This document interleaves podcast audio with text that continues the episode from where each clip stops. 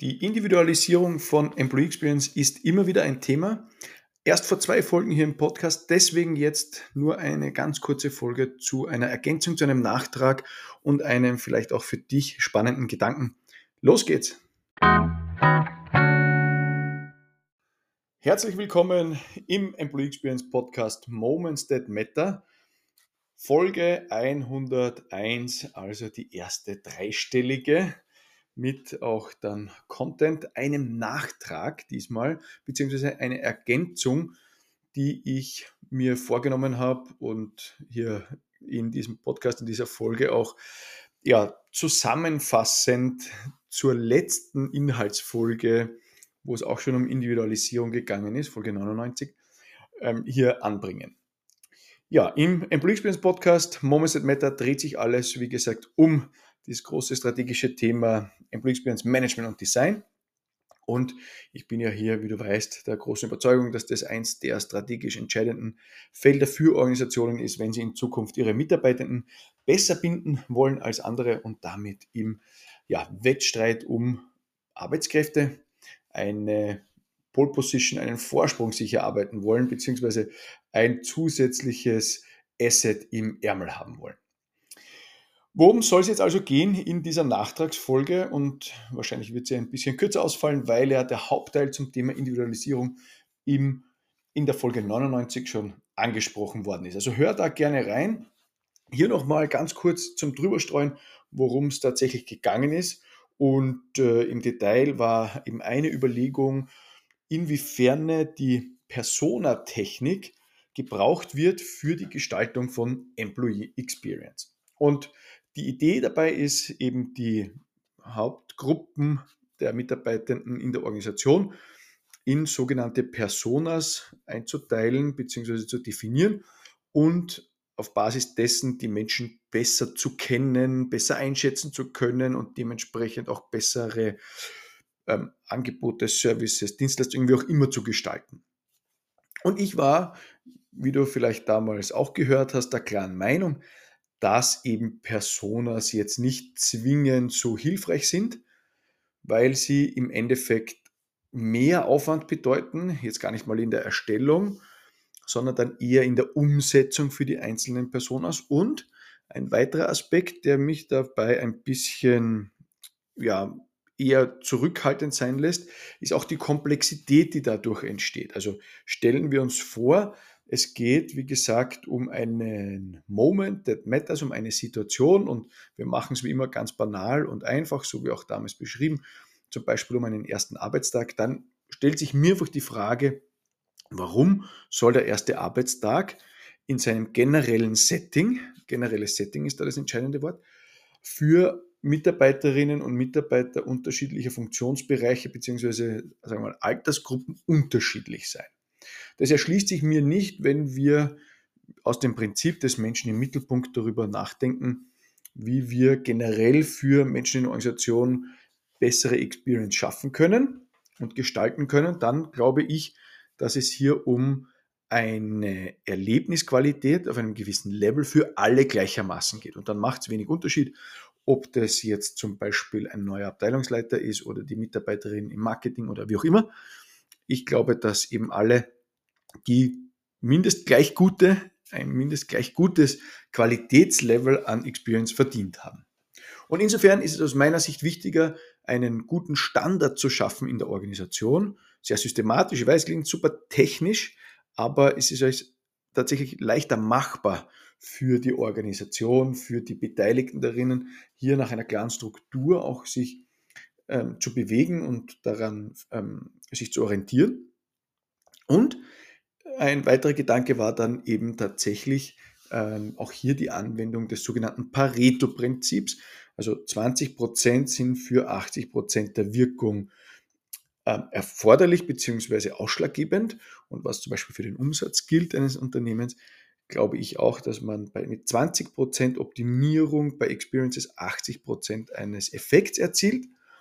Und auch das zeigt sich eigentlich ganz gut in meinen Erfahrungen mit den Kunden in den Organisationen, dass wir hier eigentlich auf dem richtigen Weg sind. Und dann kann man natürlich immer noch für den restlichen Effekt entsprechend nachschärfen und unter Umständen tatsächlich auch für einzelne Gruppen sich überlegen, ob dann noch Anpassungen notwendig sind, sinnvoll sind, ähm, mehr Effekt erzielen, aber mit einem guten Grunderlebnis, darf ich so nennen, ja, glaube ich, dass viel erreicht ist und wir sparen uns die, den Personaaufwand zumindest für Employee Experience, weil es eben hier die Komplexität steigert. Und ich habe wirklich einiges an Feedback zu dieser Folge bekommen. Vielen, vielen herzlichen Dank dafür. War sehr spannend zu lesen, was hier an Rückmeldungen kommen. Und unter anderem hat eine HR-Verantwortliche mir geschrieben, dass sie diese, ich zitiere, eine absolut spannende Überlegung. Auch wir haben hier zu viel im Detail gearbeitet und sind nicht zum Ziel gekommen. Ja, also, dass man hier tatsächlich, so wie ich es ja auch ähm, unter Anführungszeichen einschätze, man zwar auf diese Idee, dass Menschen Experiences unterschiedlich wahrnehmen, auf das möglichst gut eingehen will, aber es eben ein vielleicht zu großer Aufwand ist und ein bisschen zu komplexes Unterfangen, um das auch nachher koordinieren zu können, ins Feld zu bekommen, in die Organisation auszurollen. Und ähm, sehr frischer Eindruck aus meiner erstmalig abgehaltenen Employee Experience Masterclass hat auch gezeigt, weil wir auch dort ganz kurz über dieses Thema Personas gesprochen haben, gestreift haben, weil ich natürlich dort mit den Teilnehmerinnen und Teilnehmern ein bisschen herausarbeiten wollte, wie denn so der Status ist und wo man sich auch gerade bewegt zu dem Thema, ist auch eine sehr ähnliche Meinung äh, zurückgekommen, dass man für Mitarbeitende im Erlebnis eigentlich keinen Unterschied machen sollte. Da gab es auch ein, zwei, die Unternehmen, die sich aus dieser Persona-Perspektive versucht haben zu nähern, andere, die aus dieser Moments that Matter-Perspektive für äh, möglichst viele Menschen in der Organisation ein ähm, qualitativ gutes Erlebnis erzeugen wollen. Und in der Diskussion ist auch ganz schnell irgendwie die Überlegung, ja, hat sich herauskristallisiert, beziehungsweise dann ähm, wirklich manifestiert, zu sagen, also wir wollen eigentlich keinen Unterschied machen in der Lebensqualität für Menschen. Und wie gelingt es aber dann in einer möglichst effektiven Art und Weise? Und auf der anderen Seite macht es natürlich Sinn, sich entsprechend der Lebenssituationen, und da passen dann Personas natürlich wieder viel besser, kann man sich sehr wohl insbesondere hinsichtlich der Benefits entsprechend Gedanken machen. Und auch hier die Benefits je nach Lebenslage anpassen. Also ein 30-jähriger Jungfamilienvater hat, hat vermutlich einen anderen Benefit-Katalog idealerweise als die 50-jährige Marketingmanagerin, weil einfach die Lebenssituationen tendenziell anders sind. Heißt nicht, dass es nicht trotzdem Überschneidungen gibt, ganz und gar nicht. Und natürlich wird es Benefits geben, zum Beispiel, die für beide interessant sind oder wichtig sind, aber so wie wir, glaube ich, ähm, das jetzt einmal so grundsätzlich einschätzen, hat es hier oder macht es hier absolut Sinn, sich entsprechend der Persona über Benefits Gedanken zu machen. Aber im Erlebnis zum Beispiel einer Situation eines ersten Arbeitstags oder wie auch immer, was auch immer wir jetzt da einsetzen würden, glaube ich, macht es absolut Sinn, hier weniger Unterscheidung zu treffen, sondern allen eine möglichst gleich gute Erlebnisqualität anzubieten.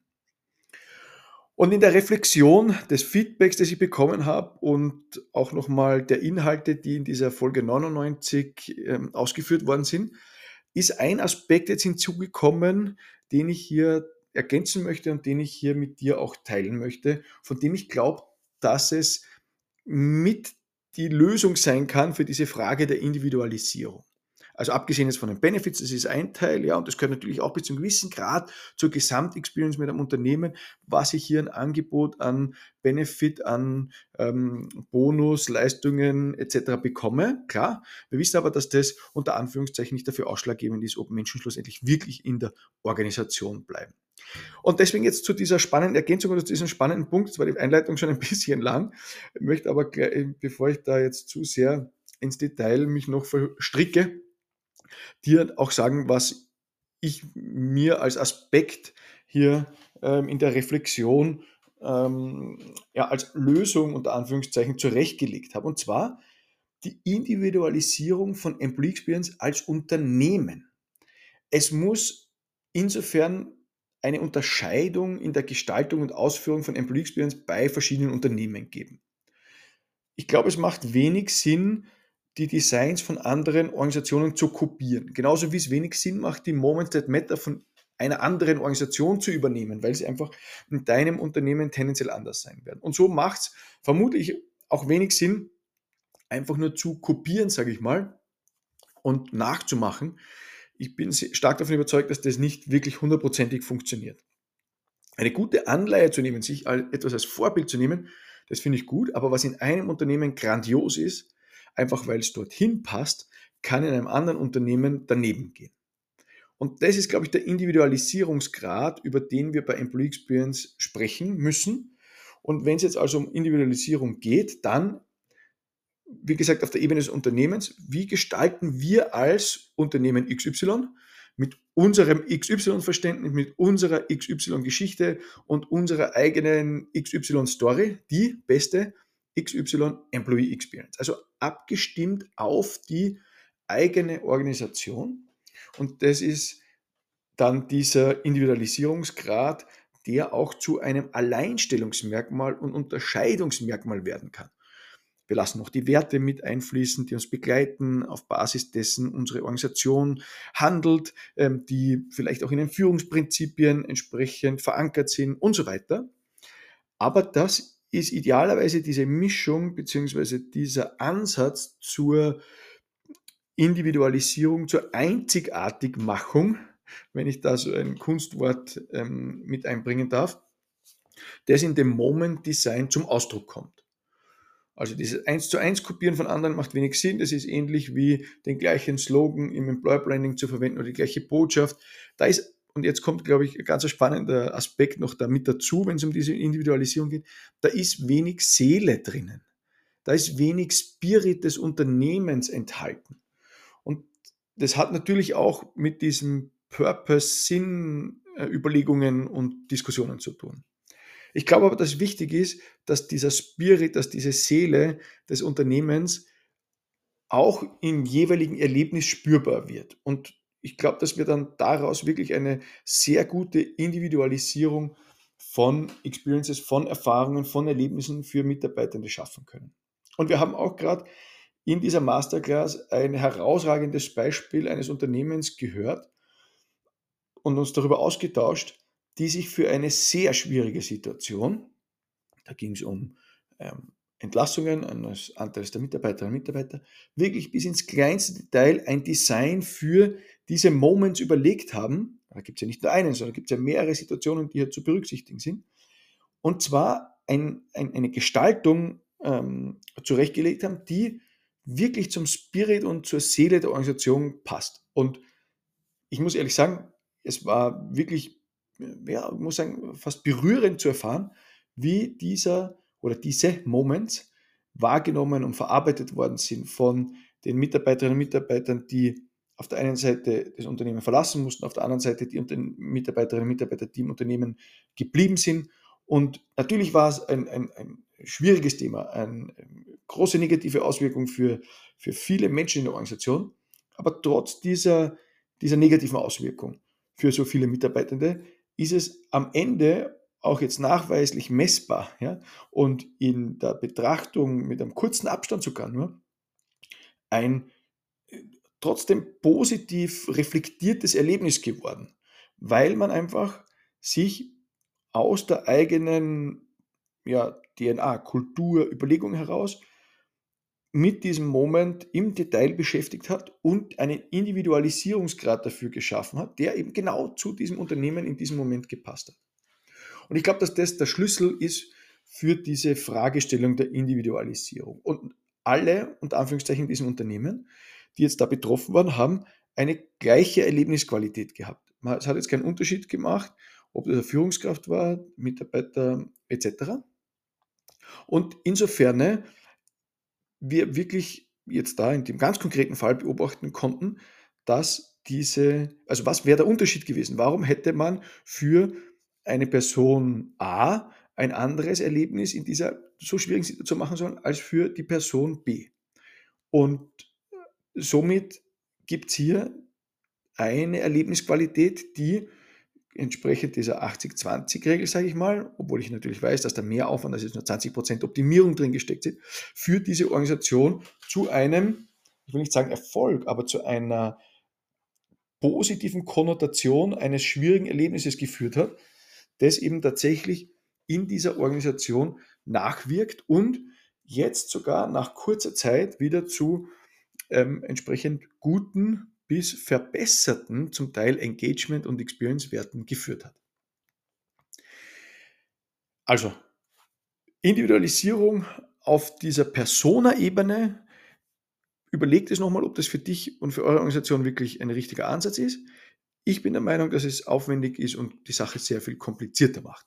Bin aber weiterhin an dem Thema und vor allem an deinem Feedback interessiert und würde mich wirklich sehr freuen, wenn du hier vielleicht den einen oder anderen Aspekt auch noch in die Diskussion mit einbringst. Und vielleicht gibt es da noch eine Ergänzung. Und ähm, ja, also ich wollte diese, diese kleine Adaptierung, diese kleine Erweiterung, diesen zusätzlichen Gedanken zu dem Thema Individualisierung hier äh, direkt loswerden und mit dir teilen.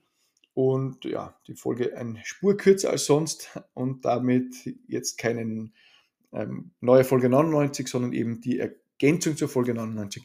Ich freue mich, falls dir gefallen hat, falls du, wie gesagt, hier Feedback, Input auch noch hast zu dem Thema. Ich glaube, da ist noch nicht das letzte Wort gesprochen. Bin sehr interessiert hier an Austausch und Erfahrungswerten. Vielleicht hast du da ja auch noch den einen oder anderen Input für mich. Ich freue mich, wenn du diesen Podcast weiterempfiehlst an Kolleginnen und Kollegen in HR, an andere Bekannte, für die dieses Thema relevant ist. Ich freue mich, wie gesagt, über deine Rückmeldung. Empfehle dir an der Stelle, falls du möchtest, für mehr Input auch meine Newsletter, der jede Woche erscheint. Und ansonsten freue ich mich, wenn du nächste Woche wieder mit dabei bist bei einer neuen Folge im Employee Experience Podcast Moments That Matter. Mach's gut, bis dahin, alles Liebe, dein Max. Thank you.